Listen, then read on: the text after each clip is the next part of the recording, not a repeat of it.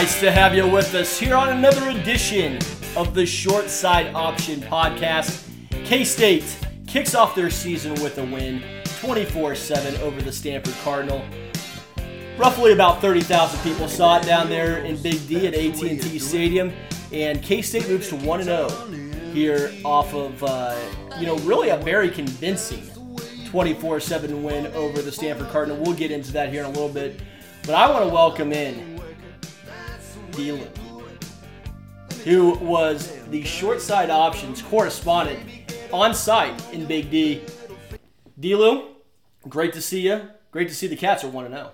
Yeah, what a win! It uh, K State goes out there, takes care of business against uh, you know a legitimate Power Five opponent. It you and I called it last week. We didn't think uh, Stanford was uh, going to match up very well with K State, and the game played out uh, like we'll talk about here in a little bit, kind of like we expected it to. K State really just controlled the game wire to wire. It was not a stressful game really at any point and K State was just clearly the better team against an outmatched Stanford. You know, that's how it appeared, you know, on TV, of course, and I think K State really got it together right off the first couple drives. But before any, I want to get into the game. I kind of want to talk to you about uh, your experience down there in Big D. What was the atmosphere like? You know, even on TV, it sounded somewhat loud. I mean, with it only being, you know, 25, 30,000 folks there uh, but looked like to be you know somewhat well attended, uh, typically more by maybe students. It looked like there was a good t- turnout there. Uh, give me your thoughts.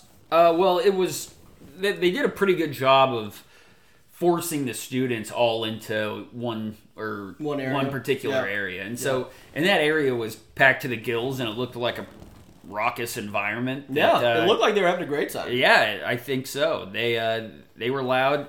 As far as uh, K State goes, uh, the rest of the stadium, I mean, it was it felt like it was about 60, 70 percent empty in there, mm-hmm. um, just yeah. because there are complete halves Levels, of the yeah, stadium yeah. in the upper sure. deck that are just totally bare.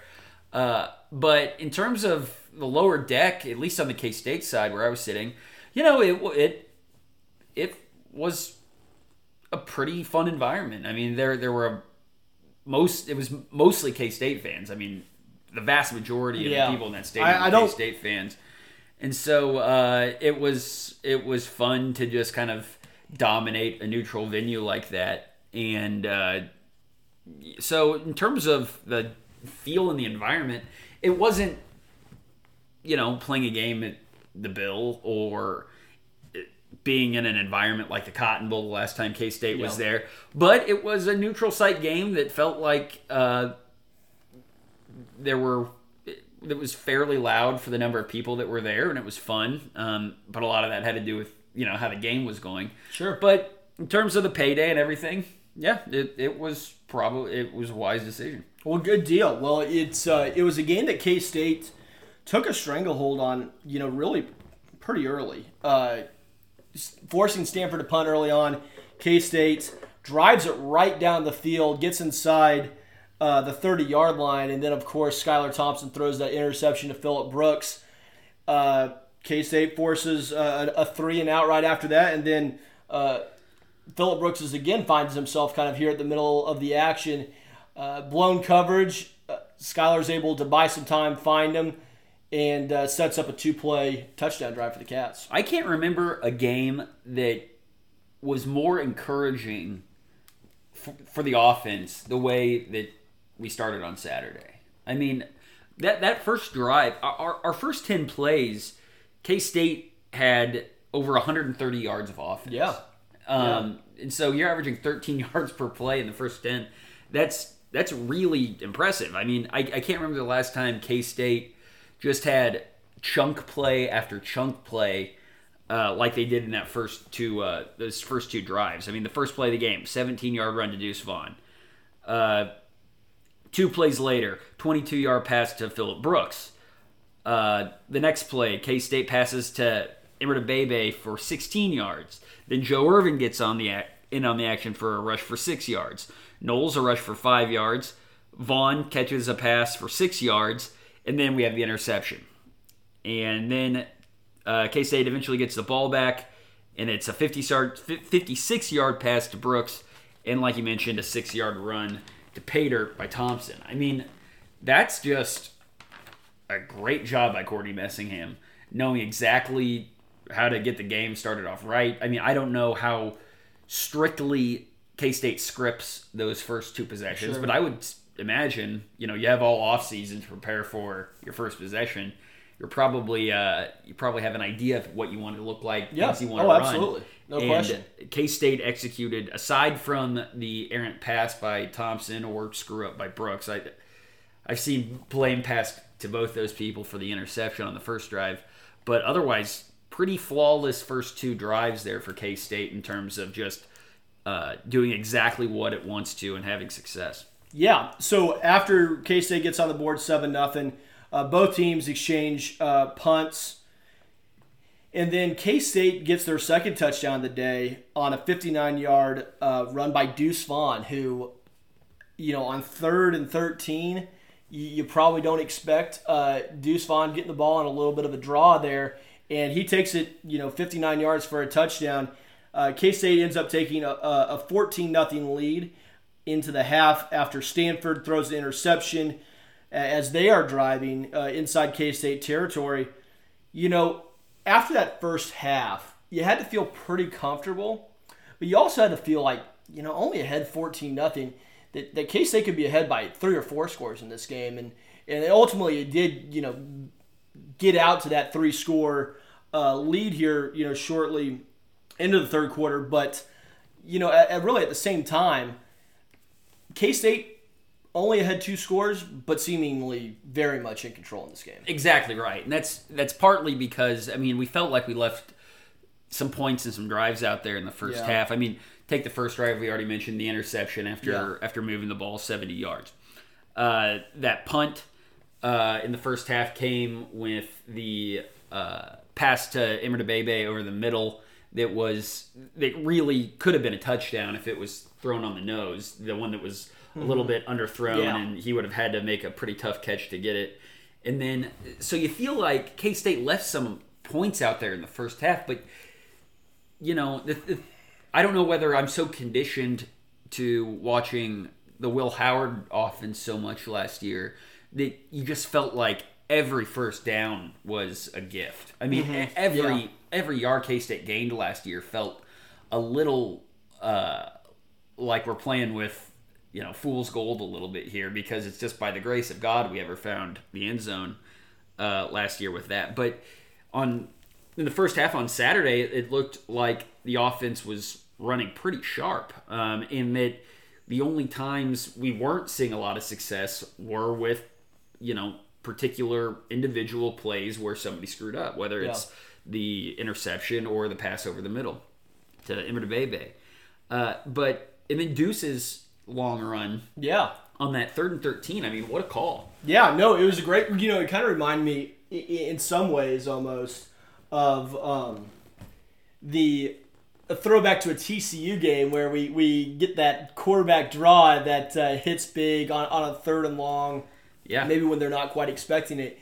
Uh, this one was probably, you know, a little bit unexpected in terms of you know down and distance, of course, but you know also too it was kind of a point in the half where you know K State's they're they're probably trying to play a little bit of field position. About six minutes left in the, in, in the half. Want to you know get the ball, punt it down to them. After you know, I figured they'd take a shot. You know, either with Knowles or Imatorbhebhe down the middle, trying to uh, get some of that yardage back because at this point, K State has the ball at the 41 yard line. If you can get on the other side of the 50, you can kind of maybe think about going for it if you get fourth and two, fourth and three, somewhere around there. But uh, they, they just take all 59 of them and Yeah. march it in there for a touchdown.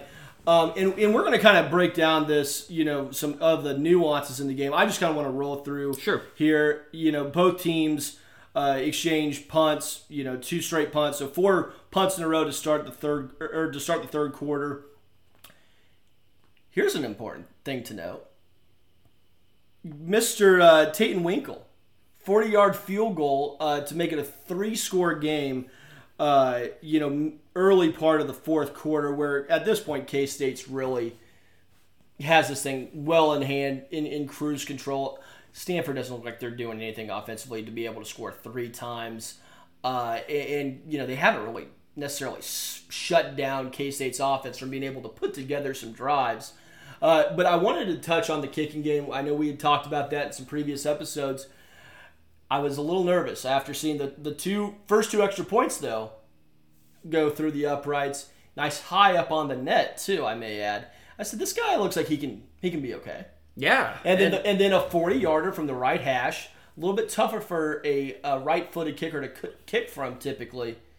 Knocks it right through, right down the chute. Love yeah, to see that. Had plenty of plenty distance to spare, yeah. and uh, that w- that effectively effectively ended the game. Yeah, and that really pretty. Much. I, I do want to talk about uh, David Shaw's decision. Oh yeah, we'll we'll get into all that because woo, that I remember yeah. at the time thinking, accept that penalty, brother. Yeah, this this yeah. is the game right here. Yeah. So after that uh, play, or after that drive rather, where K State gets uh, that field goal to push it to seventeen nothing, really the the the the backbreaker at this point. Uh, T.J. Smith interception looked nice on that return too. Uh, sets up a, a, short Wildcat touchdown, moving twenty four to seven. Stanford adds a, a late garbage time touchdown to to get on the scoreboard, but man, I was really hoping for the shutout too. I was too. You I know, was too. But twenty-four uh, to nothing would be a pretty sweet score. Yeah. Uh, and twenty-four to seven, still uh, still a blowout yeah. in my mind, but yeah. not quite as sweet as uh, blanking them. Uh, well, would have been the first time um, Stanford was shut out in a game since 2006. Wow. But that has to be one of the there. nation's longer streaks, probably, if I was to guess. I mean, I, mm-hmm. not maybe the longest, but one of the top, you know, 10, 15, I would think. Well, it's a offense that's built on matriculating it down the field in the last, you know, 15 years, and yeah. so you think uh, they're going to get some points. But uh, they were able to get on the scoreboard on Saturday and prevent the shutout. Although on that touchdown drive, it sure didn't look like they were. Uh, oh, they were in no hurry. no, they were in no hurry, and you know they were baking the play clock right down to single digits, running and... the ball on like third and three, fourth and one. I mean, which is fine. You have to pick up the first down. I get that, but well, they were running the ball on first down. You need also uh, three scores here, and to to kick the extra point after you know getting it down to you scoring your first touchdown, being down twenty four to six. Still a three possession game, three touchdowns, three two point conversions. But they just have to kick the extra point. Yeah, but you know what? Might as well kick onside kick. Yeah, get the onside kick. See, see what can happen.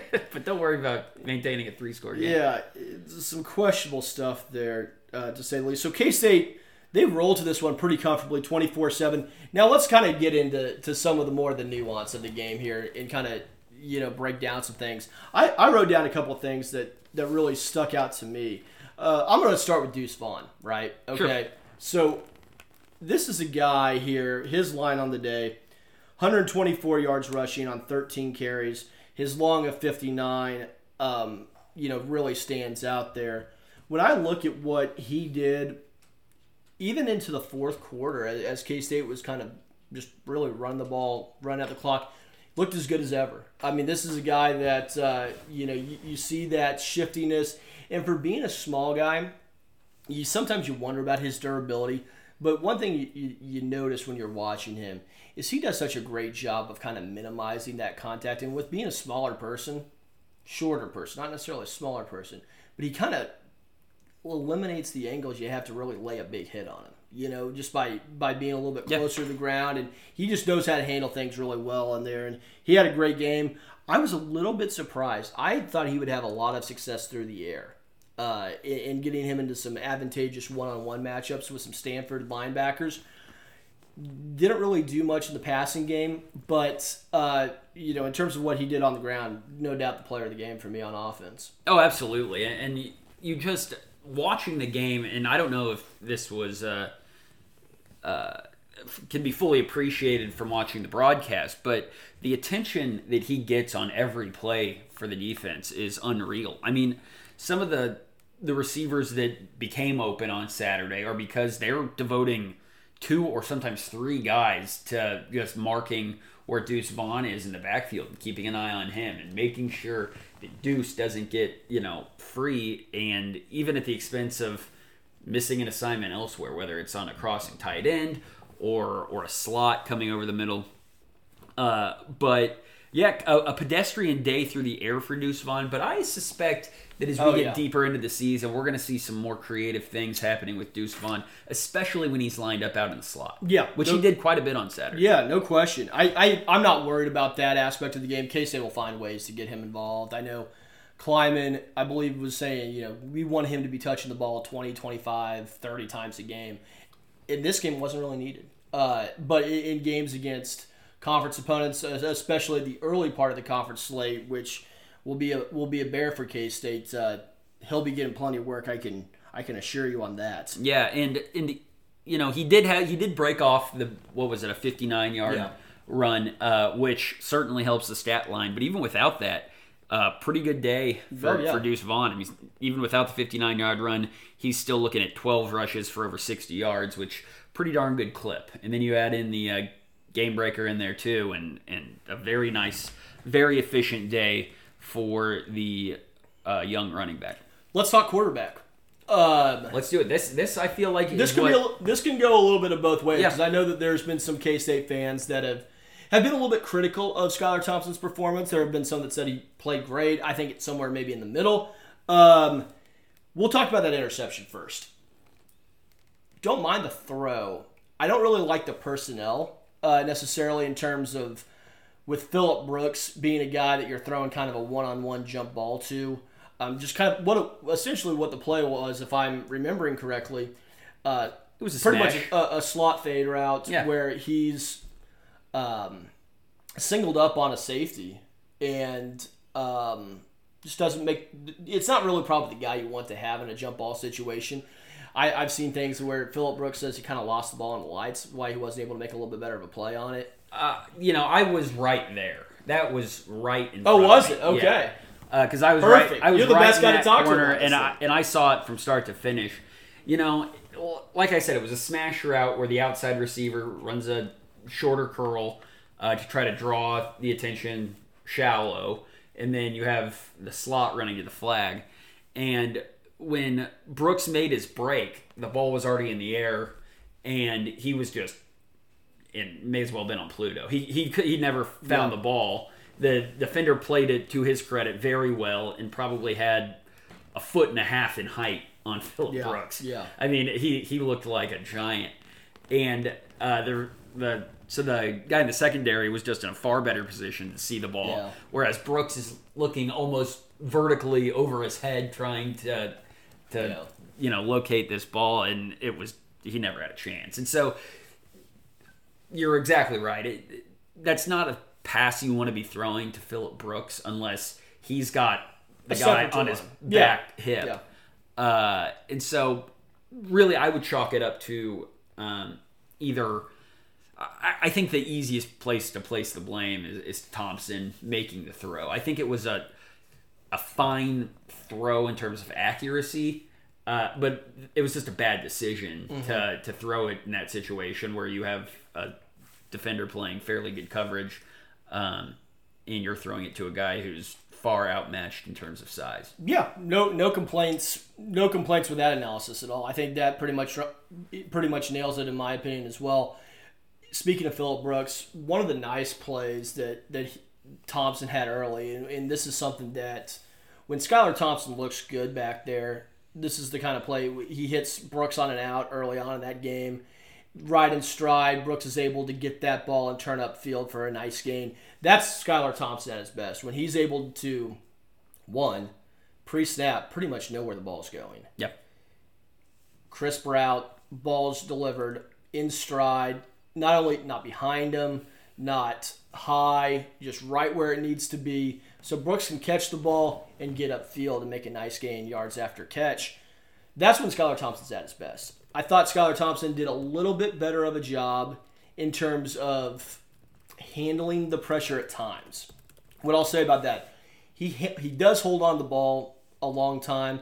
Now, granted, on the big pass to Phillip Brooks for you know fifty whatever yards it was to set up K State's first touchdown, if Skylar Thompson two years ago, or even maybe I, I'll say in his last year in 2019 of really of full time starting, that's maybe a play he doesn't quite see because he pulls the ball down and either one gets a sack or just takes it and runs and gets five, ten yards. Yeah. But he's able to keep his eyes open. Offensive line, too, giving him plenty of time to be able to sur- survey the defense and find Phillip Brooks uh, in a busted coverage. Yeah, I mean, I think uh, particularly in that play, the deep pass to Brooks, off the snap, he had three or four options downfield that Yeah. were there. That had to have just been a busted coverage for Yeah. Stanford because they weren't bringing much heat, and there were he had a host of options downfield, Mm-hmm. and so the whole you know I'm two seconds after the snap, I'm thinking throw it, throw it, It's anyone. yeah, take your pick. yeah. Uh, and but you know his clock starts ticking a little bit, and he starts trying to find some more space, and he eventually found it and, and found Phillip Brooks downfield for a relatively easy pitch and catch um, that Brooks was able to just post up 30 yards downfield. Um, but no credit to Thompson for uh, not making the knee jerk decision to uh, just tuck it and run for a, what would have been a fine, probably 10, 15 yard gain, yeah. But but taking what the defense is giving him, um, especially when they're giving him a pass uh, that's going to be 50 plus yards and set up a relatively easy score. Yeah, so State caps off that uh, that possession with the Skylar Thompson uh, seven eight yard rushing touchdown. On that play where they ran the read option with Deuce, I think either one of them would have ran in for a touchdown. It would, Stanford did not do a good job diagnosing that. I will say this. Yeah, Deuce would would have run untouched too. Yeah, it, it, either one would have ran in for a touchdown. One thing I will say, K State's red zone offense at times has been frustrating to say the least. Settling for too many field goals, not punching in for touchdowns. I know we want to keep Skylar Thompson healthy, and I know with all. Um, I guess with all documents here in terms of you know reports that Will Howard is able to be kind of that bruising goal line runner. I think the read option is K State's best offense by far in the red zone, and I think it, the further you get along in this season, that's going to be K State's bread and butter down the option game down the red zone, and whether if it's Skylar Thompson or whether if it's you know maybe getting Will Howard in there to, to break it up a little bit so Skylar doesn't maybe get subjected to so many hits. I think that's going to be K State's bread and butter in the uh, in the red zone all season long. I agree. I mean, I think that especially especially with the attention Deuce gets, Yeah. that there are so many opportunities to punish uh, defenses over pursuing and, and paying too much attention to Deuce. And if they don't, then you give to Deuce. I mean, and so it's it's truly a pick your poison. And in an area of the field where there's just not as much room to spread defenses out, uh, which K State will like to do between the between the twenties. Uh, yeah, that that read option is just so deadly, and, and it's going to be really hard for for Messingham and Klieman to try to overprotect Thompson um, when that is so available. And so, you know, they talked about a little bit in the offseason. Well, we'd like to get Howard in there in the red Yeah. zone. Does that make K State too one dimensional? Maybe, maybe not. Yeah. Does it bust up the the pattern and, and get Skylar out of a rhythm or, or make it hard for Howard to get into a rhythm? Maybe so. But do whatever you can to keep the playbook as open as you can, especially inside the 20 when that read option becomes so deadly for K State. Yeah, and quite frankly, I don't really like bringing a quarterback in just for the red zone, uh, or down inside the five, down inside the ten, because I think you've seen some kind of it, it's a tough position for, let's say in this case, Will Howard to get put into, uh, coming off the bench cold, you know, mishandling the snap. Uh, all we've seen all those things happen before, but uh, that's for that's something to keep an eye on. I think it'll be interesting to see kind of how if that does if that Will Howard package does come to uh, fruition or not. But with the way things are going uh, for K State, hopefully that isn't necessarily needed. Hopefully Skylar Thompson's able to, to carry the load.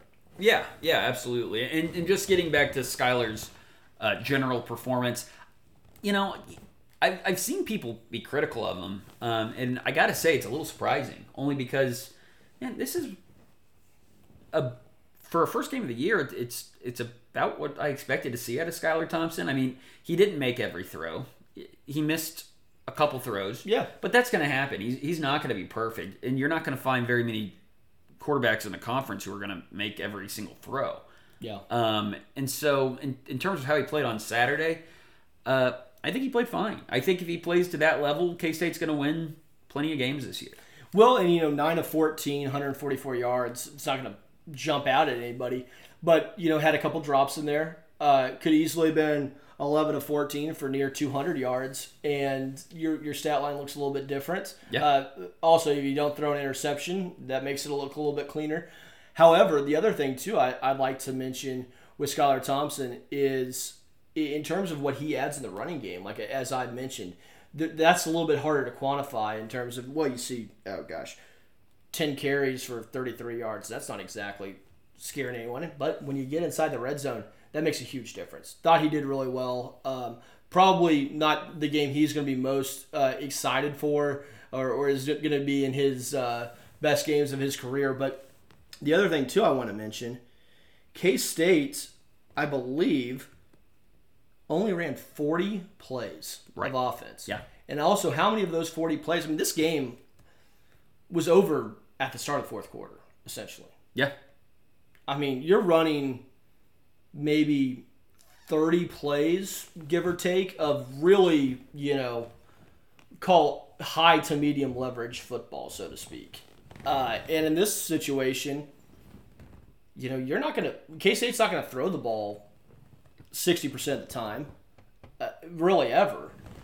So, I mean, you're not, if you were going to be looking for a big day from Skylar Thompson through the air, it certainly was going to be in a game where K State only ran the ball, or only ran 40 plays. you don't really find yourself in a position in too many football games in the fourth quarter uh, where you're in a position where you've scored 14 points and you can say, okay, well, a field goal, basic. The goal at this point yeah. is a field goal and we win the game, and, and that's ultimately what the position K State. Well, and you know, it, it, it feels odd. It feels almost dismissive of Stanford to say that, but I mean, really, that was reality. I mean, they weren't going to move the ball on K State score three times at that point. well, they only got two possessions after Yeah, the field goal. exactly. The, the time was running out, and Stanford was in no hurry. Uh, so that that also kind of digs their grave a little bit quicker as well.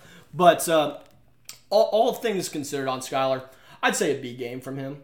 Uh, I'm not going to say you know he played his best game, but plenty of room for improvement. But but a, a, certainly a passable game. Yeah, no, I agree. I, I don't think he I don't think he played particularly great. I don't I can't really be too critical of him outside of just a couple decisions and a couple misthrows that you know, it's asking a lot for him to make every single throw. And, and when you only throw the ball, what, he, what 13, 14 times, uh, no, I, I think he played a, a fine game. Let's switch subjects here to defense. Defense, I thought I want to stay on Oh. offense for one more. Okay, point. sure. Um, Skylar Thompson was sacked three times on Saturday. K State had some uh, negative plays in the run game. I got to say, I was a little disappointed out of uh, some of the offensive line play on Saturday, particularly that right side of the offensive line, and particularly Christian Duffie.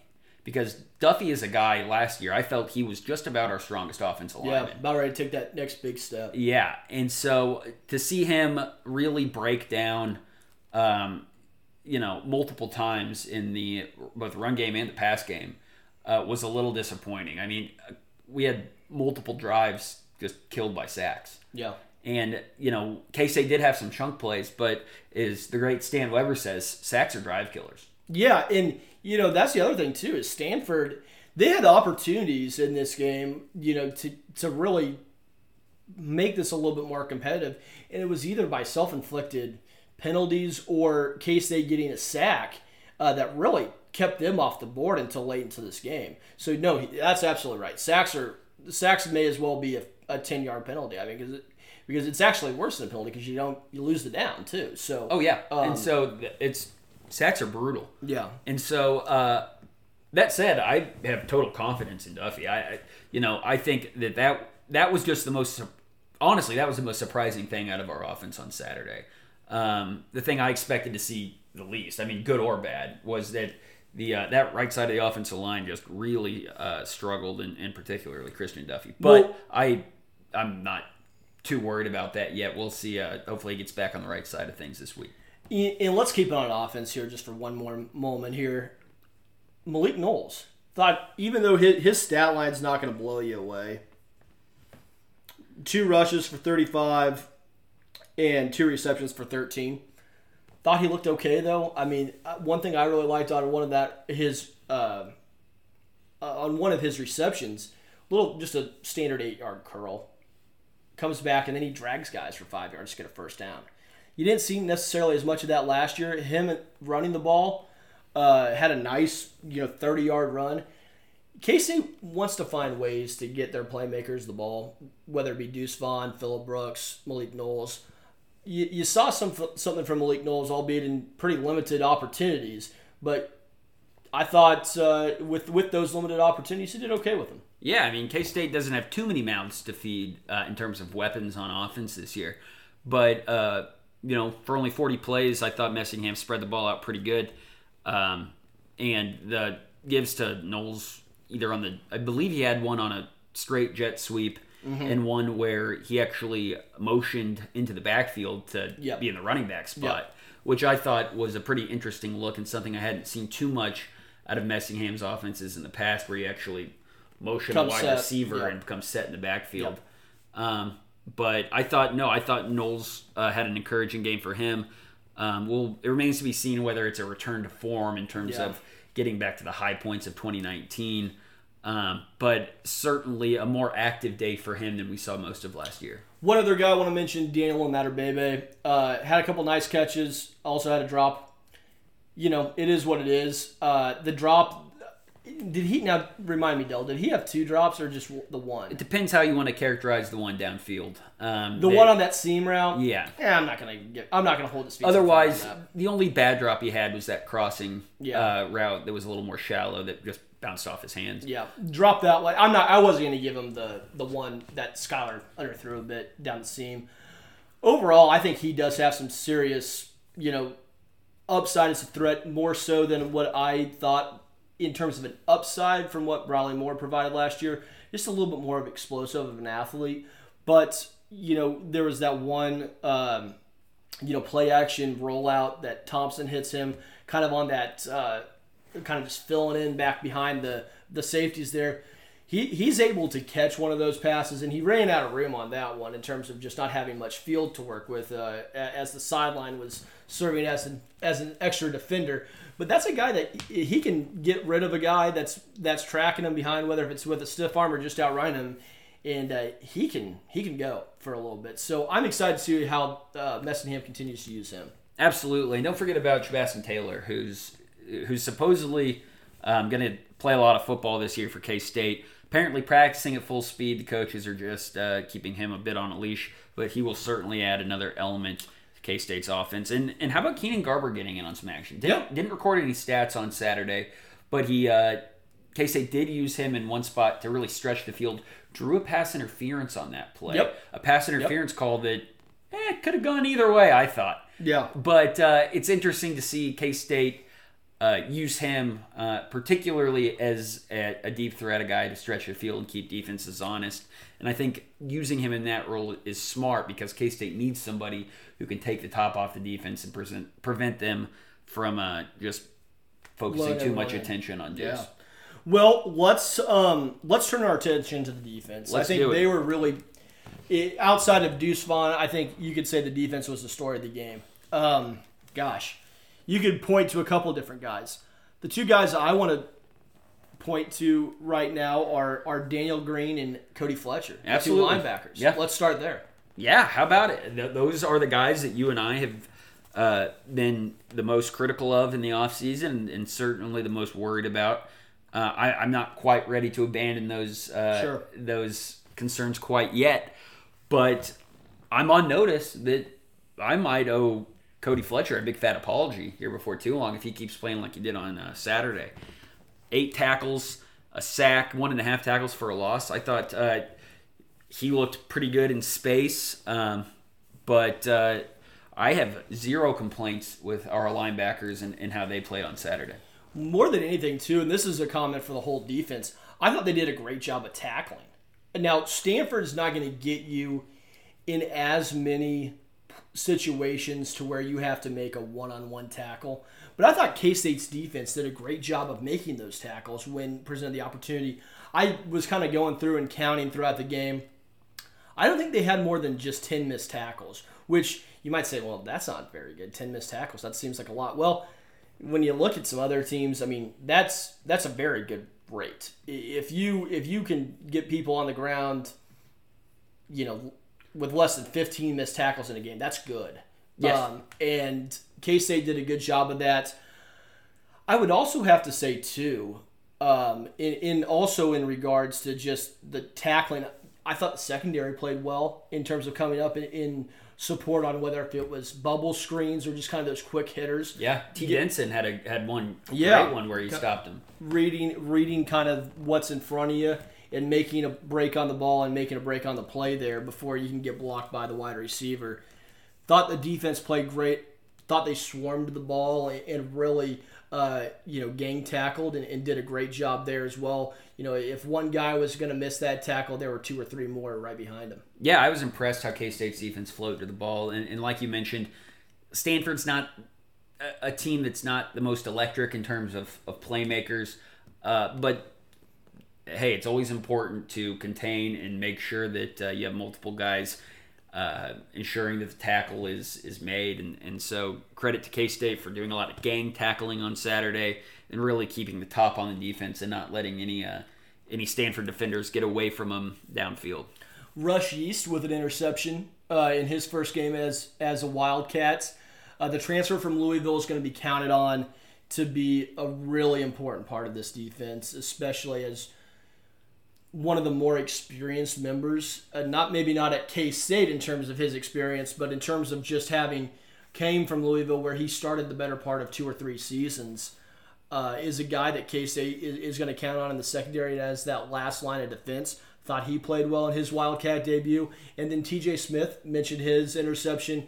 Uh, looked pretty good on that run back, too. Thought Yeah. there might be a chance that he might take it all the way. But uh, he looked good as well, flying around out there as well. You know, looking, he didn't have any of those signature hits that he had uh, against Texas Tech. Maybe he's thinking, God, I don't want to overdo it here in week one. I got, I got a whole season to make it through. Yeah, yeah. He, uh, he. I thought uh, TJ played a great game, and although we didn't see the uh, Mario Smith esque uh, Yeah. head Mar- Mario Smith, that's another good compare. I can, I had Jared Cooper, but I think that might be a better one. Well, he wasn't quite head hunting as much on Saturday, but getting the big turnover and the nice run back and setting up K State's final touchdown uh, was certainly a credit to him.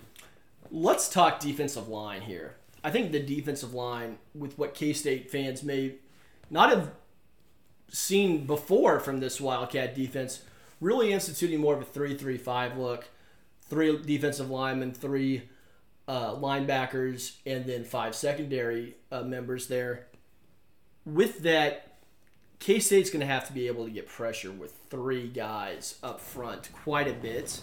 I don't know how often that's going to be a common theme necessarily throughout the season. I think K State has the ability with maybe these multiple schemes to be able to mix and match towards the opponent. But a couple of guys that I thought showed out really well uh, Timmy Horne uh, making his presence uh, f- felt really pretty early on. What a plug! Yeah, I mean, what an absolute plug in the middle. I thought Timmy Horne played a great game. Uh, and he was able to just fight through and, and get Yeah. some penetration, especially uh, in the run game, where K State is playing a little with fewer bodies up front. But Timmy Horne did a great job of making things hard for Stanford trying to run between the tackles. And you know his stat line is not ever going to jump out at you, and, and nor, Not his job. Nor does a defensive, um, a defensive tackle typically do that unless they're Ndamukong Suh or Right. you know one of those transcendent talents. But Timmy Horne, what he's going to provide at this K State defense is going to be very valuable. Absolutely. I mean, he's eating up blockers and letting Daniel Green and Cody Fletcher and even Ryan Hennington on Saturday move around with some freedom in that second layer of the defense uh, without having, you know, a guard up in their face because they're occupied with the big man from uh, Charlotte. And so Yeah. uh, I thought I thought Timmy Horne played a great game on Saturday. Did get dinged for an offsides at one Yeah. point where he just bowled over the center. Yeah, he did. play. At first, I, I was a little disappointed that they called that offsides because it was really bang bang, and how often do you see a nose tackle jump off sides? Um, but we, uh, but he just bowled him over, and I thought Timmy did a did a great job on Saturday and really let Daniel Green and Cody Fletcher shine. You know, uh, another guy I wanted to highlight was Jalen Pickle. Thought he played well. You know, I thought the defensive line as a whole played really well. Khalid Duke getting into the action with a sack. You know, this is a defensive line that had some question marks uh, coming in the season, of course, with you know Wyatt Hubert, K State's best defensive player, uh, going to the NFL. You wondered what that production might. How does K State replace that production? And you know when we talked about this, we said if K State's going to be able to replace this production, it's not going to be from one player. It's going to be from everyone kind of chipping in and doing their part. And you saw a little bit of that, I think, on Saturday, and I think that's that provides good. Uh, kind of a good roadmap for the rest of the season. Absolutely, great cohesion from all three layers of K State secondary. Um, you know, or K State's defense rather.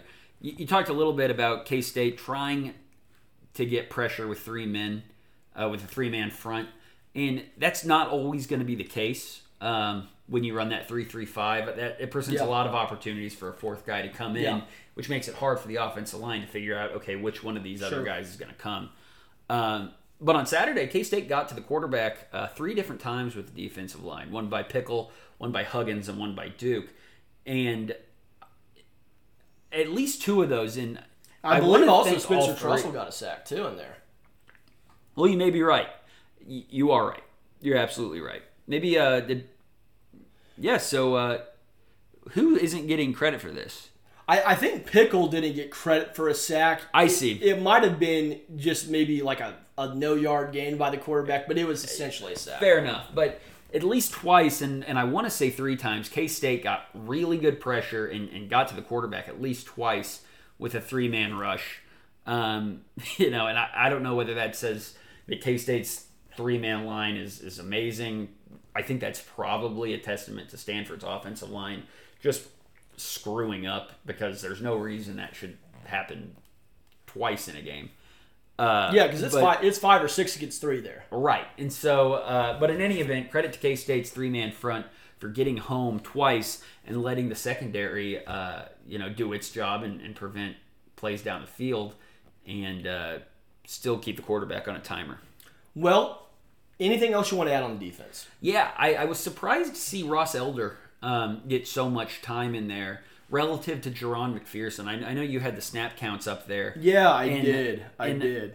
I believe it said that uh, McPherson only got 20 plays, while uh, Elder got 37 on the field, and I was really surprised to see that kind of a disparity between those two guys. Um, and maybe it's something to do with the three-three-five look. Maybe it's something to I, I don't know. Maybe McPherson you know, dinged. From, from yeah, that's kind of what I'm gathering from from what I'm hearing and reading is that McPherson's not quite there yet in terms of just being fully healthy. But I mean, obviously, you know, being a team captain, being one of K State's more experienced players, he'll be out there, right? Um, in plenty, and you'd expect to see those snap counts flipped, and you'd also see probably a little bit diminished uh, in terms of Elder, and then uh, more in terms of uh, McPherson as well. But you know, all, all things considered, I have to be honest with you. I think this is K State's. We talked about this going into the game. This season opener was huge for K State. Coming in on a five game losing streak, needing to kind of get on the right side of things here and have it really not only a win, we, we take one any way we could get it, but having a convincing win where the defense played really well, offense had some moments, I don't think you could have asked for a whole lot better of an opener if you're a K State fan. No, I mean anybody who's saying, "Oh, K State should have hung 40 on these guys," you're getting greedy.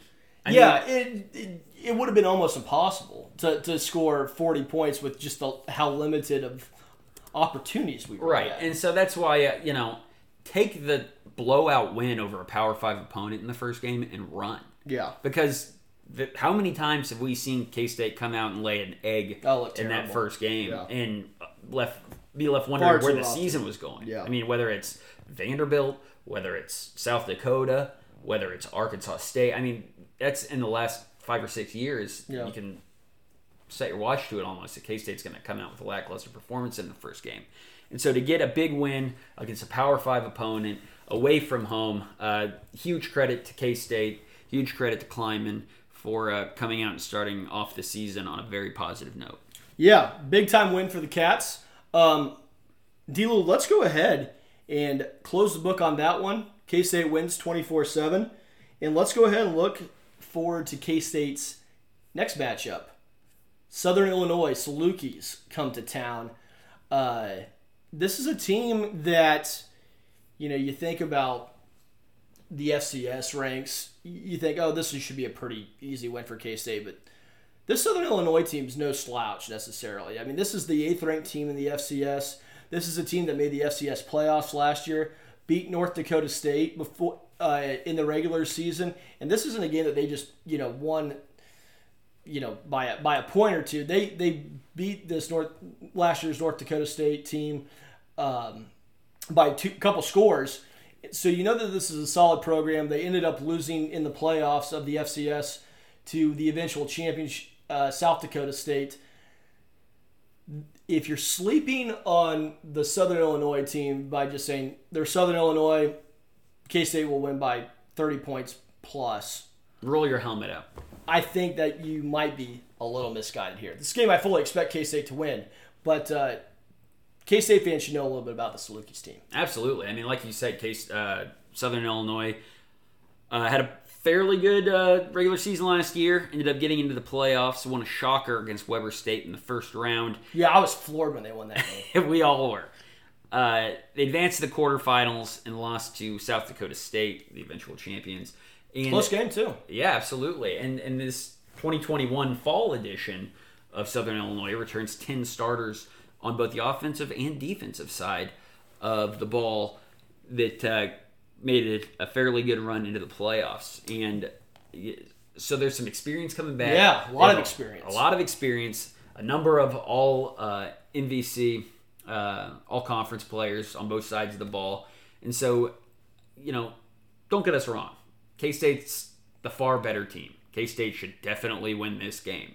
But uh, Southern Illinois is nothing to shake a stick at. They're uh, they're not one of these uh, FCS teams that actually like really sucks. They're like an FCS team that's actually pretty good. Yeah, they are pretty good. they're not a they're not a powerhouse juggernaut North Dakota State team, but they got some good pieces and they return a lot on both sides. Well, the and there's been some FCS teams. I mean, K State fans know about. Uh, you know, what would that have been? Eight years ago now, North Dakota State comes in and beats us. Now we're not saying that this is a you know FCS dynasty necessarily, of course, like those North Dakota State teams were, but heck, K State saw it a few years back with South Dakota uh, coming in here and making that thing way too close. Uh, even in college football around the around the nation last week, Montana going into Seattle and upsetting a top twenty Washington team. I think maybe with those results, and obviously with Klieman's experience at the FCS level, this is a game that K State uh, will be geared up for, and, and they'll know uh, they'll, they won't overlook their competition. I'd be I'd be shocked if they did. Yeah, and people can say, well, look at Arkansas State last year. Yeah, that's true, but no spring football. a little bit abridged fall. Yeah. I mean, a, a, little bit of a different circumstance there. So I think uh, Southern Illinois should have the full attention of Klieman in the uh, in the actual players. Well, let's go ahead and take a look here a little bit in terms of what Southern Illinois likes to do. With Stanford, you're going to get, you know what you were kind of getting with them. Physical, they want to run the ball. K State really did a great job against that running game. I mean, when I look here at the stats in that game, Stanford ran the ball, if my computer cooperates with me, I believe it was under three yards of carry. Yeah. Pretty darn good. It, it, it, it's not cooperating with me, but I know K State did well against that running game. Uh, for the Cardinal, Southern Illinois, on the other hand, they want to throw the ball. Yeah. They want to throw the ball, and then they want to throw the ball a little bit more after that. Nick Baker, their starting quarterback, last week uh, against uh, Southeast Missouri, 25 of 34 for 460 yards, four touchdowns, and one interception on the first play of uh, the Southern Illinois offense in that game against of the season of the season. Yeah, first game, first play of the season for uh, the Southern Illinois offense. 99 yard touchdown pass to Avante Cox. So I wonder how many times in Division One football history the first play of the season has been a 99 yard score. Well, much less is the first play touchdown. Yeah. Much less a, a 99 yard Yeah, touchdown. I bet I bet that has happened fewer. You can probably count it on one hand. I bet you could that. too. Maybe even one finger. But uh, that's that'd be a great stat to actually know what the answer is to. That'd be that'd be tremendous. But you know, let's let's talk a little bit about this. You mentioned that they had three all conference uh, returners. Nick Baker, one of them. Quarterback. Quarterback was they they return an all conference quarterback too. Yeah, Problem is, it ain't Nick Baker. It's Stone Labanowitz, who uh, did not uh, did not see any time on Saturday. A different guy. Maybe this is the same guy. I don't have this in my notes, but they had another guy play quarterback on Saturday named Stone Norton.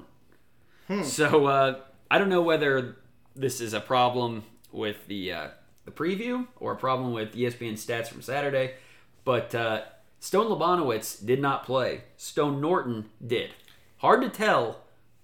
Yeah. I, I'm thinking Nick Baker's the guy. Nick Baker's the guy, but he was not the all conference quarterback for him last year. And then uh, the other guy, the other all conference guy on their uh, offense, wide receiver Avante Cox, who was the on the receiving end of that 99 Yeah. yard touchdown on sat on what was it last Friday, Um, Thursday I believe it was a Thursday night game, if I'm looking at this correctly. Yeah, against So- SEMO. Um, but Avante Cox, even outside that 99 yard catch, had four other receptions going for 88 yards. So he is uh, the big play guy for Southern Illinois. He is a 5'10, 170 pound junior from Rochester, Illinois. He will be a, uh, a popular target for whoever the quarterbacks are uh, on Saturday for Southern. Well, with Nick Baker, uh, it's it's interesting. This is a guy last year that his first career start was against number one North Dakota State. He suffered a, season-ending injury last year, about midway through the season. But I mean, this is a guy that's going to be your quarterback. Also, a um, a product of Rochester, Illinois. A little bit, sh- a little bit of a uh, kind of a playmaker back there. Not real tall, five nine. So when you think about what, what some of the challenges that K State might be able to prevent with a guy that you know maybe doesn't see the field as well, just being a little bit shorter, can maybe get a little bit exotic with some blitzes, bring some pressure off of some different areas uh, to kind of hamper some of that vision. But I look for K State to to really you know one place we talked about that we thought performed well was the defensive backs against Stanford. This will be a little bit better of a test for him. One guy that I, I wanted to highlight too was uh, Julius Brents. You know, he gave up one completion down the sideline On that Uh, back shoulder. on the on the back shoulder for for a nice game for Stanford. Really a nice pitch and catch by Yeah, Stanford and then the and then the touchdown that Stanford scored, not bad coverage. I mean, he's No. right there with them. I don't I don't really necessarily you know give him a negative grade on his performance, but be interested to see what the secondary uh, does because I think K State is going to be pushed in to maybe you know having a couple more cornerbacks on the field, whether if it's you know. Uh, T. Denson, of course, got some some uh, run last week. Ekow Boye-Doe as well. I, I expect to see you know the cornerbacks getting a little bit more work this week. Absolutely. They're uh, Southern's going to spread the ball out a lot more than Stanford did. Um, and I mean, you look at their guys from last week. They had, uh, well, they had six receivers uh, go for more than 20 yards on Saturday against or on Thursday against SEMO. So it's an offense that you know likes to spread it out a little bit more. Really likes to use their receivers a little bit more. And uh, you know, we, we talk about Avante Cox, but also Landon Lenoir, a uh, 6'1", 192 pound wide receiver, a senior for the Salukis, who went for 79 yards on four receptions on Saturday. So, despite the quarterback's uh, diminutive stature, uh, he's a guy who can see the field good enough to spread the ball around and, and deliver it where it needs to be, and should, uh, I think, actually be probably a better test for K State's secondary than Stanford presented. I agree completely. I agree completely. You know, looking at the stats here, uh, Southeast Missouri ran 35 times for 142 yards net, lost 20 yards via sack. throughout the game. Comes out to a little over four yards a carry. I think K State will have some success running the ball. And, you know, as you mentioned, the offensive line had some moments, but also had some moments that kind of left your head or left you scratching your head a little bit about like, hey, what's going on here? I think this is an opportunity for this offensive line to kind of get back get back feeling good about themselves and, and really turn in a nice performance. Yeah, I, I think that K State's offense should uh, should do a pretty good job, and especially in the running game. Uh, you know, I think it's a little bit of a departure from what Stanford's reputation is in terms of kind of a, a defense is that's going to be very physical and try to stonewall you and take away what K State wants to do on the ground. I think that uh, Southern Illinois will have a much harder time with that. And, and if there was a game where K State's offensive line uh, can really get back on track to the extent they weren't on track in the first game, I think this Southern Illinois defense is just what the doctor ordered. You know, credit to Southern Illinois. They scored 47 points in this game, uh, a 47 uh, 21 win over Southeast, Southeast Missouri. But you know how you don't often score 47 points and go 3 of 11 on third down conversions. Yeah. You know, so that that's a testament that this that this uh, this Southern Illinois team they prefer not to get into third downs. They'll just try to you know rack it up on you. Now, I think obviously a huge step up in, in terms of competition for the Salukis, but this is uh, Southern Illinois' really kind of their their big chance here uh, this season at least um, in the regular season uh, portion of their schedule. They don't play any other uh, Power Five teams this year uh, in their in their schedule, so this will be their chance to play in front of a big crowd and, and what should be a great crowd at Bill Snyder Family Stadium. Yeah, this is the only FBS game uh, that Southern Illinois plays all year. Uh, you know, their, their defense, like I said, not much to write home about in terms of comparing to a what I think is a pretty darn good Power Five offense in K State. Uh, they do have a couple guys. Uh, Jordan Burner, a good DN, safety Qua Brown, and cornerback James Caesar were all first team Missouri Valley last year. And before we uh, get away too far away from this uh, Southern offense, I do want to mention their running backs because these are two big old dogs that they have uh, carrying the football for them. Uh, Javon Williams Jr., the third uh, Missouri Valley first team all conference guy last year. 6'2, 245. So he's a load. That's a load back there. and, if, if you watch the uh, Southern SEMO highlights uh, from last Thursday, and I'm sure you will. I'm sure everyone has. Yeah. I'm sure they've been pouring over. Uh, you look at this guy carrying the ball, and he looks like a freight train. I mean, this guy makes Daniel Thomas look uh, a, a, little, um, you know, a little hungry in terms of yeah. So well, 245. I mean, you throw his pads on there, he's weighing about 260 nearly. You know, yeah. after all that stuff. Had a had a pretty crummy day rushing the football against SEMO though. Uh, 11 carries for 29 yards. Uh, the other guy that they have is no uh, no slouch himself himself in the size department. Uh, he's Justin Strong, who had a little better day carrying the football against SEMO. 11 carries for 61 yards, but I'm sure we'll see both of those guys get some carries. But Justin Strong, six foot, 215 pounds, and so the uh, the discrepancy between uh, the running backs for Southern and the guys like Joe Ervin and Deuce Vaughn for K State, who who typically get most of the carries yeah. out of the backfield, at least against Stanford. Uh, two very different shapes in terms of running backs. Well, it'll be interesting to see how K State. Um, what K State does against this passing offense uh, of Southern Illinois, it does make you a little bit um, eager to see what K State's able to do. What we think is really probably the strength of this defense is that secondary. This should be a good test for them. Much better than they probably faced against Stanford, as we mentioned. So, well, and don't forget though, Stanford had opportunities downfield. They did, they did. And, and you know, as bad as their quarterbacks played, I think they were like something like 15 for like 19 throwing the ball, yeah. which isn't really, I mean, the ball's not hitting the ground all that often. Now, a couple of those went to the wrong team, but, uh, you know, at, at the same point. Well, that's had, a, but that's a testament to the K State doing a good job tackling and, yeah. and minimizing. I mean, it didn't really feel like K State was playing a bend but don't break on Saturday, but ultimately that's what it turned out to be. Yeah. Well, let's go ahead. Anything else you want to add on Southern? No, no. I think uh, I think I have an idea. Let's go ahead give our prediction. Dlew, I'll let you get first crack at it. Yeah, I think K State uh, is going to have a lot of success doing really what it wants to on offense, um, and I think that uh, Southern will provide a little bit better of a test uh, for K State defensively in terms of really putting it to the secondary and making them work a little harder than Stanford made them work uh, on Saturday in Dallas.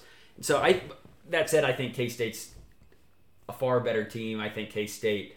Uh, I'm not worried about this game in terms of winning or losing. I think K State can, uh, so long as they stay focused and, and don't have any monumental screw ups, uh, I think K State wins this game comfortably. I think uh, a final score to me looks something in the range of 38 to 13.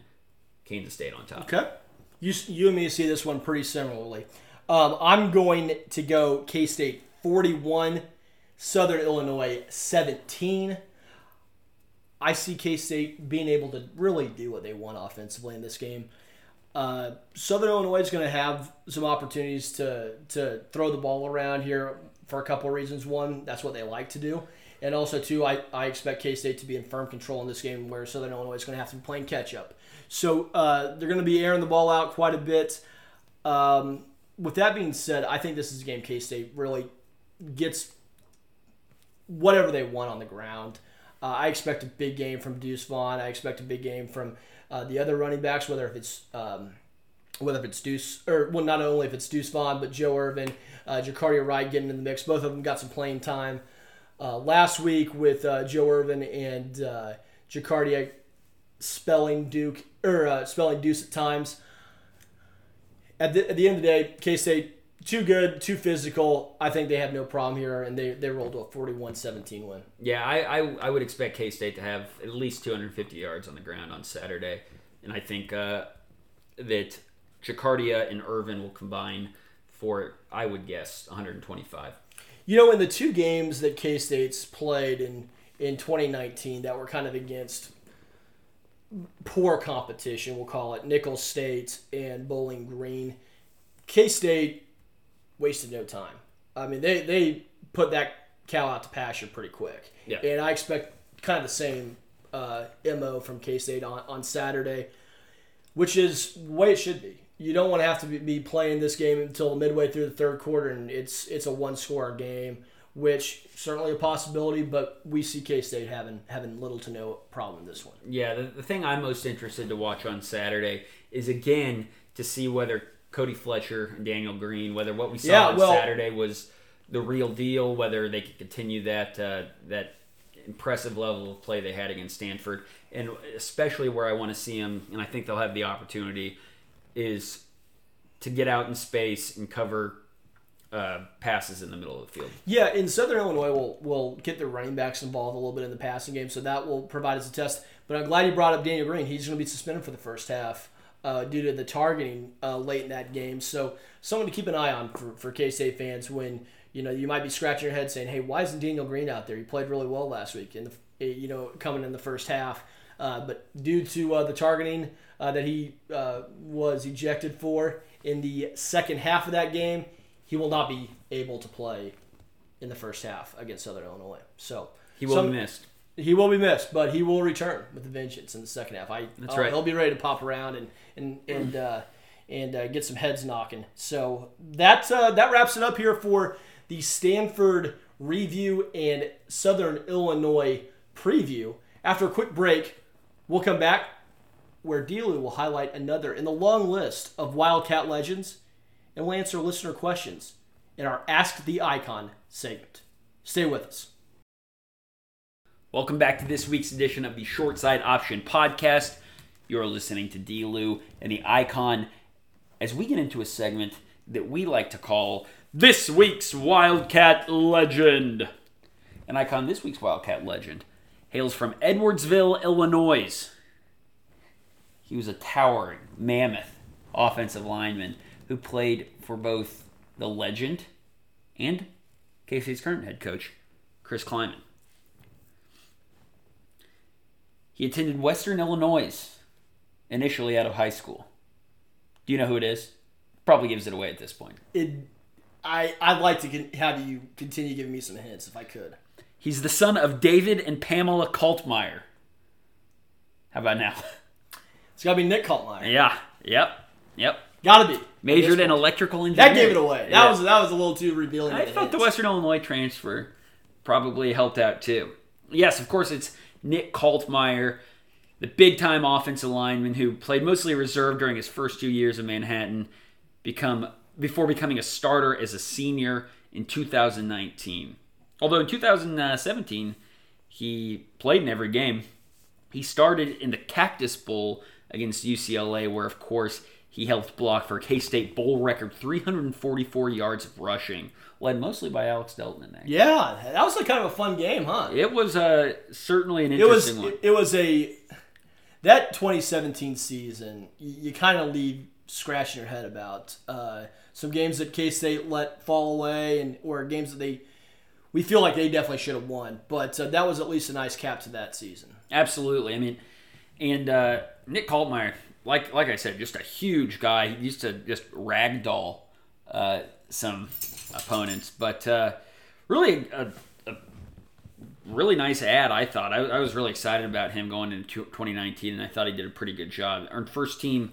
I'm sorry, honorable mention All Big 12 according to the coaches in 2019. First team academic All Big 12 players. I mentioned uh, majored in electrical engineering, which is no uh, no easy task. He was on the 2017 All Bowl team per ESPN for his uh, job pushing around the Bruins defensive front, leading to K State's historic rushing output in the bowl game in 2017.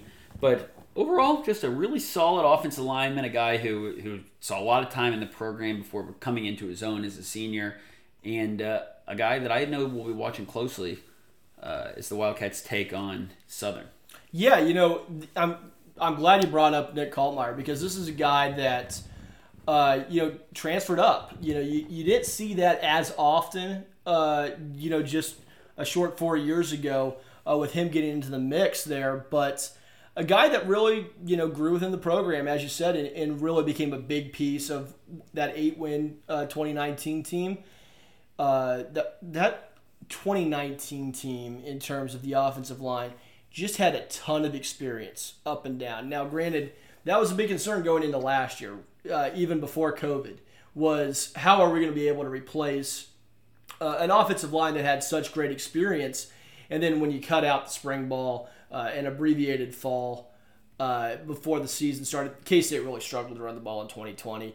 Uh, but 2019, really good uh, offensive line, and, and Nick Kaltmayer, big big part of that. That's right. And so the big man hailing from Edwardsville, Illinois, not too far from Southern Illinois. You know, you're pretty well versed with the geography of Illinois, aren't you? I, I study it all the time.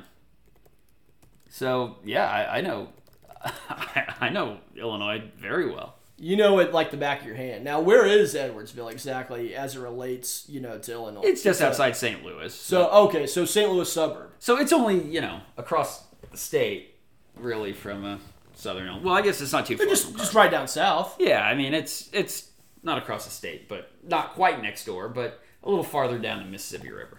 Gotcha. Yeah, but it's for that reason, for the close to home game that uh, that uh, Nick Kaltmayer will watch on Saturday. It's for that reason that we all love him. It's for that reason that he is this week's Wildcat legend. Now, listeners, we're going to get into our final segment on this week's edition of the Short Side Option Podcast. This is a segment we like to call Ask the Icon, where listeners of the Short Side Option Podcast can, of course, submit their questions to the Short Side Option's very own Chris the Icon Sorg via Twitter. You can do that by tweeting them at us at TSSO underscore podcast or by, uh, shoot, hop in a hop in a choo-choo train. Yeah. Head right on down to Union Station, not too far from here. I'll, I have office hours there from two to four Tuesdays and Thursdays. Yeah, catch catch the icon at his office hours, and you'll be able to just ask him in person. Yeah. Icon, here I am. Here I am. Just got off the uh, just, just got off the Amtrak uh, from uh, from uh, over in St. Louis, coming through. Just thought I'd come and ask you a question real quick if I could. What do you got for him? And Icon will, of course, say, "Okay, you can present your question. We'll read it on the podcast next week, and uh, get y'all get y'all settled there." Um, or if you have our phone number, you can text it to us, like uh, our first listener did. Listener Boston. He has he says, Mr. Icon, KSU's first ten plays of the season went for a combined 134 yards on two drives, including the interception by Thompson.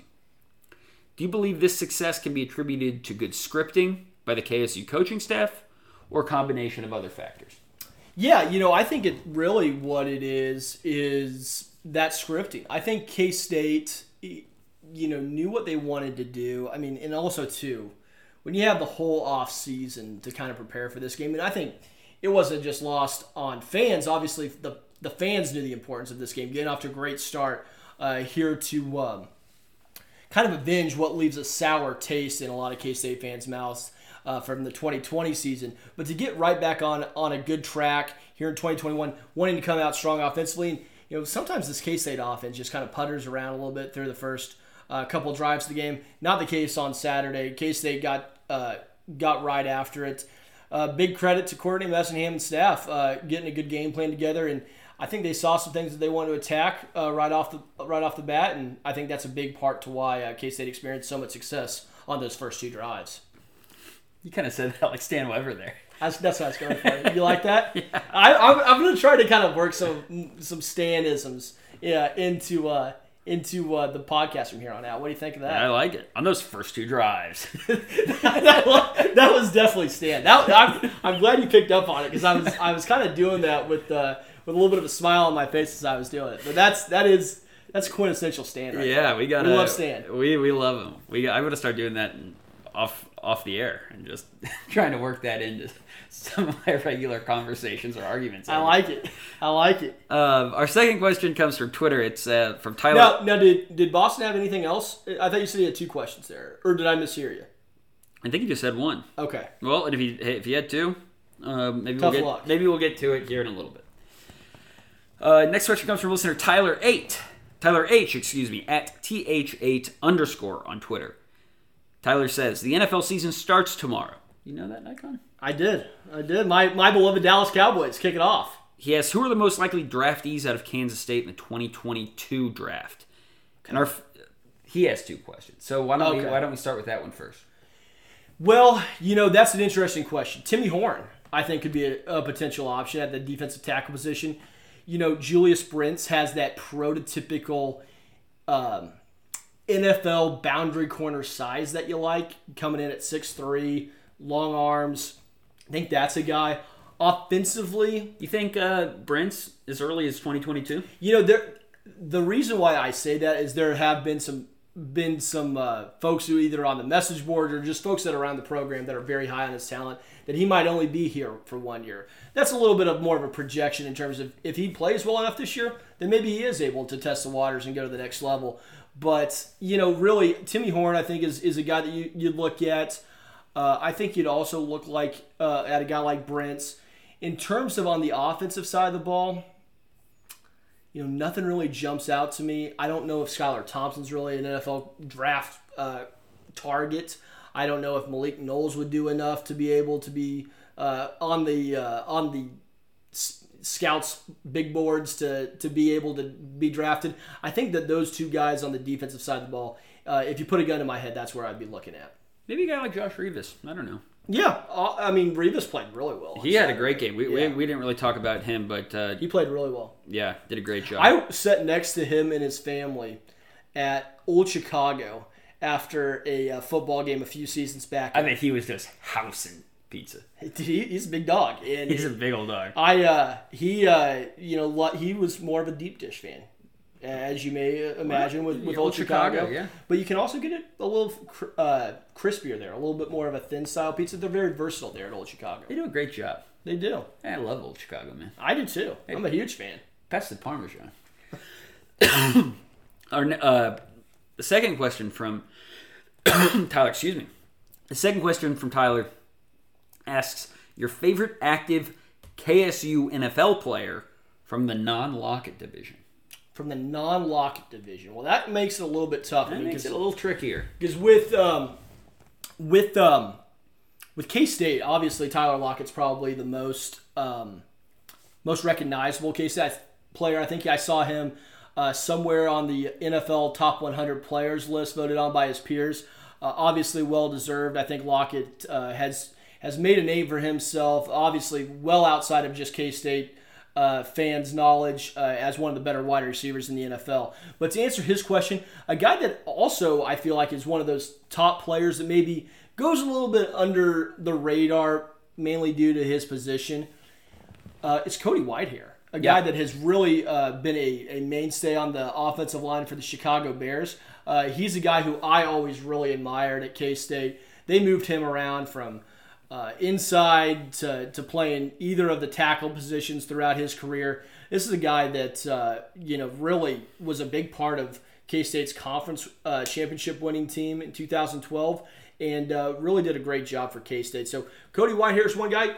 Another guy that I'm always I get to see a little bit more of is Byron Pringle. Yeah, that's what I Um, was thinking. you know, a guy that uh, has been around with the Chiefs here for a little bit now.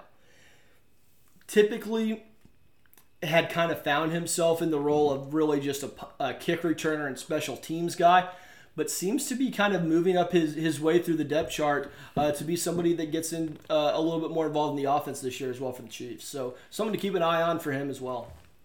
But uh, you know, there's a little bit, and then K State's also got a couple guys. Uh, DJ Reed in the secondary. Um, also, um, gosh, who's the other guy that they have in the secondary too? That eh, Duke Shelley um, as well. DJ Reed, Duke Shelley, who were both great uh, at K State here on that 2017 uh, defense. They're both making names for themselves in the NFL too. So a couple different options uh, on both sides of the ball there for you. Yeah, I uh, I like chips, baby. I like Pringle. Hey, he's. Uh, I know. You, I mean, you're a Chiefs fan. You're a Chiefs diehard. You're Yeah. expecting big things out of him this year, aren't They you? they think Pringle's uh, the next Tyreek Hill. Some people are saying. Many people are actually saying this, huh? Yep. and now, Mr. Icon, we're going to take a trip back to a place we haven't been in quite some time. We're going to take a trip back to Philosopher's Corner with Cat Kid. Cat Kid says, Now I'm looking here at this text. "Don't Can, do I have time to go to the bathroom, or do I maybe have time to go read a book? you just stay right? You just sit back and Okay. relax and Okay. really think." I need. I need some. This is going to be a relaxation. pretty smart question. So just Oh, he always asks the smartest, doesn't he? He says, Oracle. As I slip further into middle age, my mind weakens and my body tires. My midsection grows and my hopes fade. I no longer so easily summon the energy and enthusiasm of my younger years, and my optimism for life and the cats darkens into a flickering candle. In this time of crisis, I turn to the words of St. Augustine of Hippo quote, Miracles are not contrary to nature, but only contrary to what we know about nature. End quote. As this season's mysteries slowly unfold before the eyes of us mere mortals, might we read the leaves of tea before us? Might we search in the innards of our slaughtered beasts offered to our gods to discover some notion of what is to come?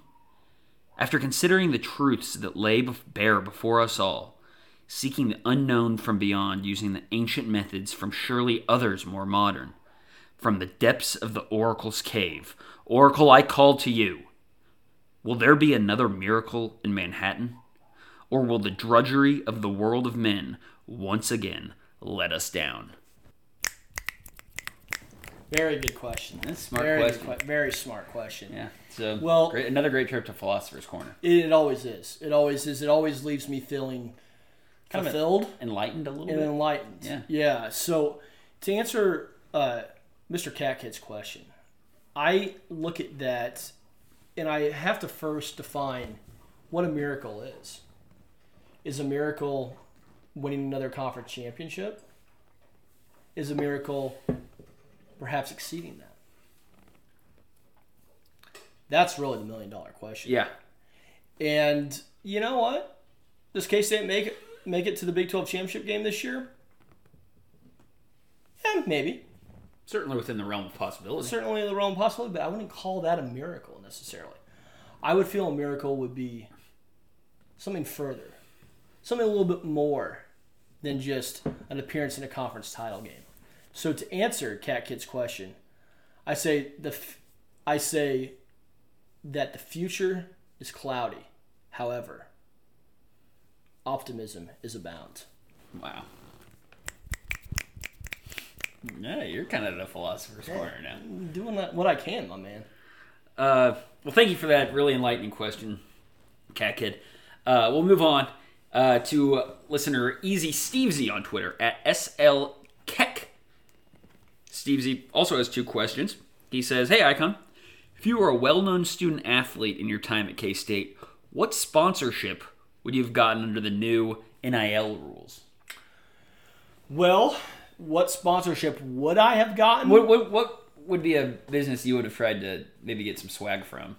I'll tell you, I'd be going to Briggs. I'd be looking for a new set of wheels if I could. I mean, Yeah. who, wouldn't, who wouldn't want that? Other otherwise, you know, maybe AMC. I like movies a lot. Yeah. I love going to movies. Yeah. Give me like lifetime lifetime movies and popcorn. I'd be happy with that. You, yeah, you. I know you I, love I mean, popcorn. well, I'm also just a huge fan of the cinema. You love films. I do love I do love watching pictures. So that would be one. Um, but I, I think Briggs. I, I'm gonna go for, a you know, maybe like a new, I, you know, like in college, I'd be going for something, you know, like a muscle car, Yeah. Dodge Charger, maybe. Yeah. You know, get something that I can really, you know, get out and let hear hear it run. Well, what about that pizza shuttle commercial from way back when? Yeah, oh, pizza shuttle. Is Hey, that who were those guys again? well, I believe if memory serves me correct, it was Frank Delarue Yeah. and uh, Cole yeah. How did that work? Did those guys get paid for that? They, I'm sure they're getting their money in arrears uh, here. Uh, I'm sure they're they are just now cashing in on that windfall. For me, hey, give me so long saloon, man. Yeah, tough to beat that. Pass the black bean. Oh, that, stuff's- that that sounds real good right now, Dlew. Uh, Steve's asked a follow up question. Who's your favorite guest on Comedy Bang Bang? That's another. That's a, our sister podcast. I don't know if you listen to Comedy Bang Bang. No, You're gonna have to help You're- me out. Yeah, I I'll feel this one. I, I would say probably Neil Campbell is the the best guest on Comedy Bang Bang. He's got a whole bunch of great characters. Of course, the Timekeeper. Of course, Larry the Loner. Um, his newest one, the Answer Seeker. Trouble Teen. Rick Ferber. Rick Faber. Excuse me. All classics out of Mr. Campbell in the Comedy Bang Bang universe. Uh, and then our final question this week comes from listener KSU underscore funny 33. He asks, out of the likely four new additions, I assume to the conference, which one excites you the most? Which one are you the most meh on? Okay, so the So let's let's let's Yeah, list look- them down. let's you got out. you got Brigham Young. You have Central Florida. You have Houston, and you have Cincinnati.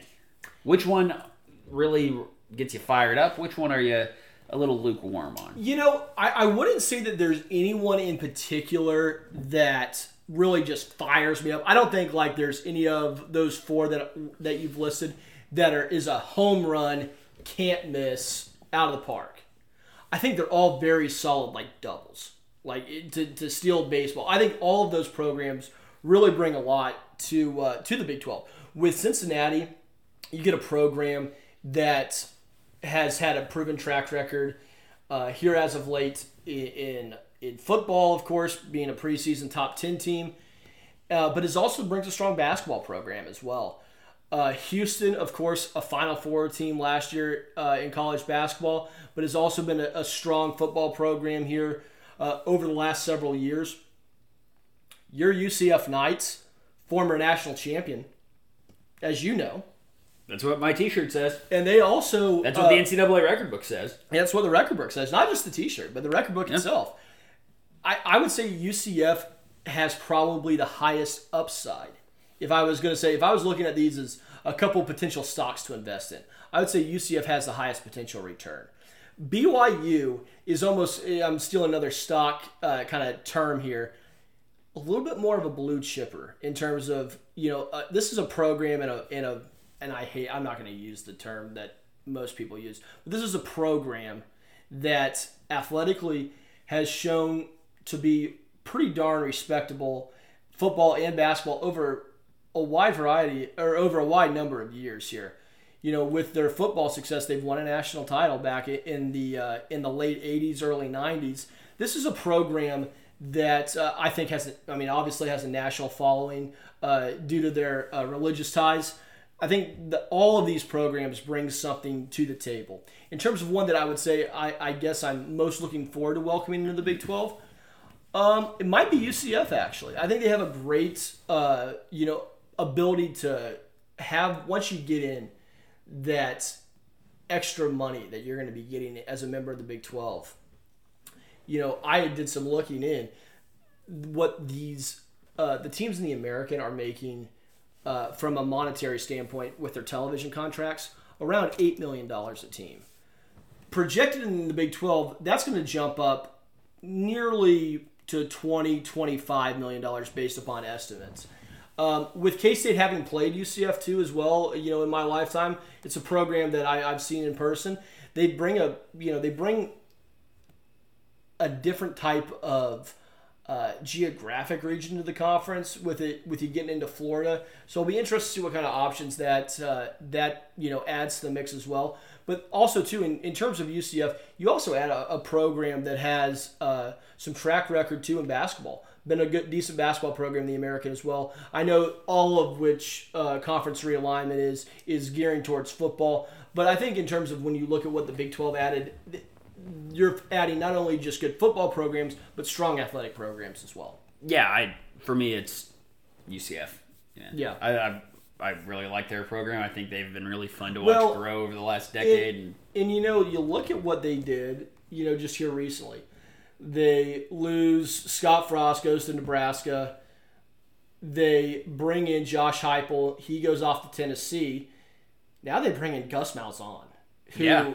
And I'll tell you what, if you look at the last season's coaching carousel, in terms of the the cachet that somebody might bring with a hire, I mean, Gus Malzahn is probably the biggest one out there on the board, nearly. And this is a guy that coached in a national championship game, has been the only really coach in the SEC that has beat Nick Saban over a, a number of years. I think that he'll do well at UCF, and I think he'll probably be back in the SEC here before too long, or at, at, a, at a little bit more higher profile job. But you know what? UCF's looking at this saying, like, hey, now with this extra uh, revenue that we're going to be getting uh, from the Big 12 and, and from an expanded TV deal, this is going to allow us to pump more money into that football program. And you know what? Maybe we can keep Gus Malzahn and keep him happy here in, uh, in Orlando, or we're going to be very well positioned to go out and find the next head coach because they've had a great uh, track yeah. record of being able to go out and find those. For a program that's only existed for a little over 40 years, it's uh, been very impressive to watch USC, or I'm sorry, UCF, uh, ascend to really the pinnacle of the G5 status and now becoming a member of a Power 5 conference, um, along with Cincinnati and uh, Houston, who's who's had a lot of success over the last 20 years at, at various points, and BYU, just a, an extremely storied uh, tradition football wise, uh, in a program that K State has a little bit of history with on yeah. the basketball court too, yeah. uh, and on the football field. Yeah, so, absolutely. Uh, no, I, I I'm very excited for all four of these. I think uh, you know that fourth slot, whether it's Houston, whether it's Memphis, whether I've even seen some people looking for Boise State, even Colorado State. I, I think Houston is a is a fine pick for that fourth one. And uh, yeah, you know those are the four teams that, that I've seen with the most uh, that that seem to be the most sought after of the of the American uh, and other group of five teams.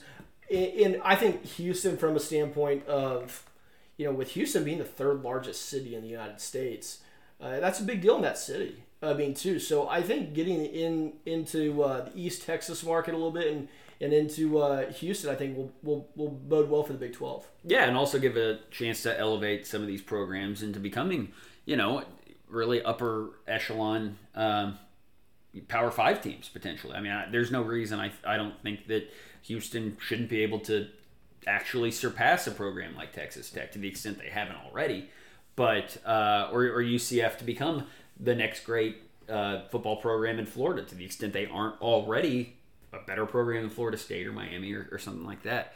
And so I, I think that uh, giving them the opportunity to really have a new influx of cash into the program, play more uh, opponents with cachet on a week in and week out basis. I think it gives them an opportunity too to really uh, ascend up the tiers of college football and you know help elevate uh, the Big Twelve uh, along with their programs. Yeah, I and Cincinnati's uh, you know another program too. They they've been a tradi- over the last twenty years a very solid football program.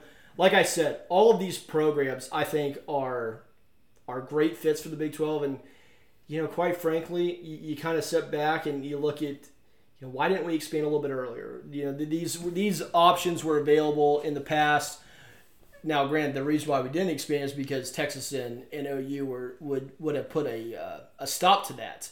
But at the same point, uh, better late than never. And uh, I, I'm excited to see what, what takes place in conference realignment. I'm glad the Big 12 is being more proactive now than in years past.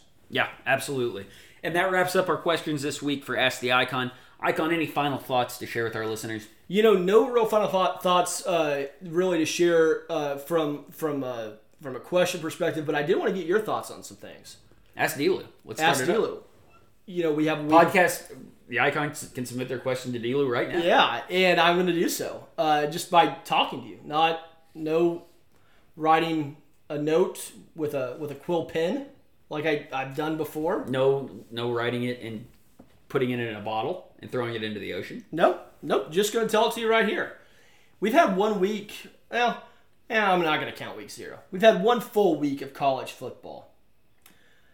Big 12 got through it pretty good, nine and one. Um, only loss being West Virginia to Maryland. Anything stick out in your mind uh, throughout the Big 12, or even if you want to expand it out to the to the rest of the country? Anything that uh, that caught your eye here in the first week of college football? Well, my focus is almost exclusive to the Big 12 beyond the disaster that the Pac 12 North saw on Saturday. Um, I mean, we can, we can swing around there real quick. Oregon didn't look impressive. Washington actually lost.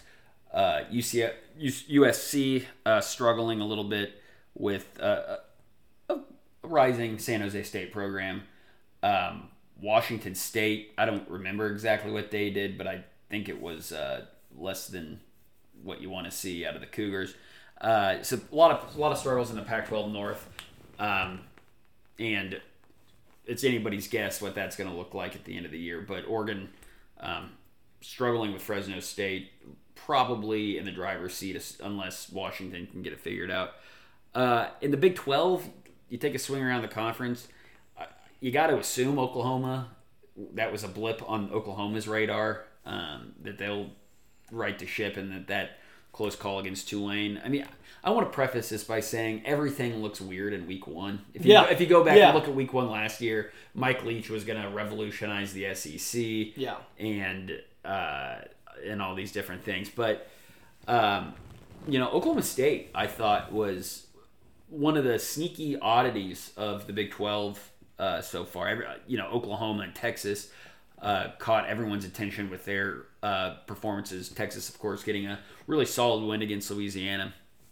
But you look at Oklahoma State really kind of struggling with Missouri State. Of course, Spencer Sanders didn't play in that game, but based on Spencer Sanders' performance in the last, you know, the back half of last year and even against K State, uh, you wonder if what kind of a difference that he actually makes for that team. Um, maybe it's a Will Howard, Skylar Thompson situation where the backup was so bad uh, on Saturday that it that it was a competitive game with Missouri State. But that's the that Oklahoma State Missouri State game was really the the biggest um, oddity I found in the conference on Saturday. Yeah, and you know Iowa State being tested against Northern Iowa, which has has been a uh, has been something that they've had trouble with before. They've always seemingly played pretty close games with with Northern Right. Iowa, and you know of course big game this week against Iowa that you can easily say uh, they were looking forward to that one. Uh, that'll be an interesting to watch this week here in the Big Twelve. Yeah, at, at this point, I, I hate to say it, but Campbell gets the benefit of the doubt. Oh, against, sure. Against um, Northern Iowa, just because that feels like an annual tradition for the Cyclones and just coming out and looking really flat against uh, FCS opponents. But no, that's a good point too. Well, it'll be interesting to see what the Cyhawk game looks like this week to see whether Iowa State's the real deal or whether it's just the same old story with the Cyclones where they have optimistic hopes and then see them dashed, uh, you know, in their second game of the season against the Hawkeyes. Should be fun to watch. Uh, you know, we look at this Big 12. Uh, you know, there's a couple other big games kind of coming up. Not so much this week. This week in college football is a little bit uh, of a uh, of a step back in terms of what was a really exciting week one. Uh, but you know, Big 12 still has some tests. Uh, of course, Oklahoma welcomes Nebraska next week, uh, as well as uh, I believe Oklahoma State going on the road to Boise. So some some other opportunities here in the Big 12 uh, to to kind of see what teams have. You know, another one that I'm looking forward to, kind of just as a as a fun comparison, is that Cal uh, TCU game. Of course, Cal uh, came up short against Nevada, who K State will be playing next week.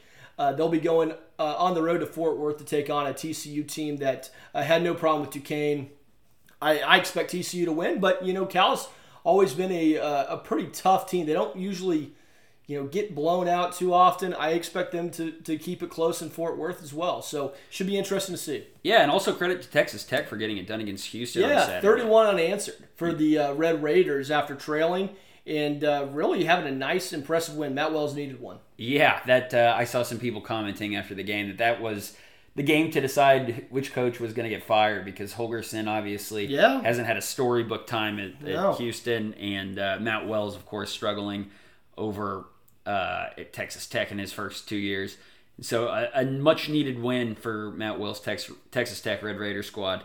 Uh, and then finally, just looking at some of the lines this week, there's one in particular I wanted to talk to you about. Sure. And that's KU being a 25 and a half point dog against Coastal.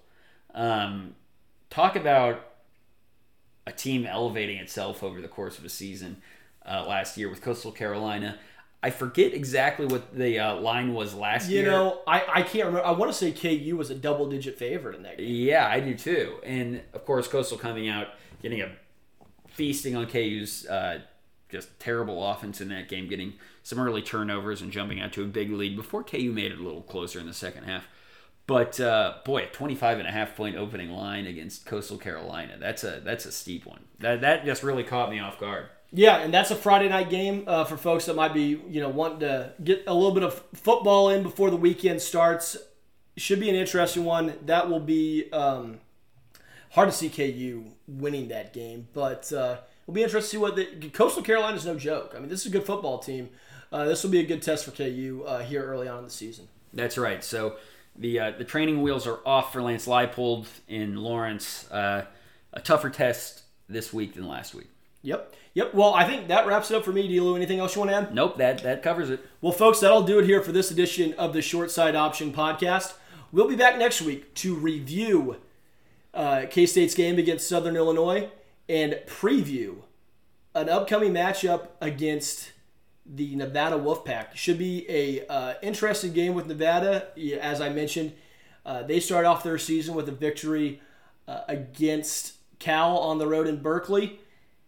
Both teams, odds are, will be undefeated going in that game. Uh, both teams should probably be playing for a chance to get into the top 25. So something to keep an eye on. But we'll be back next week to break it down. Until then, thanks for listening and go Cats!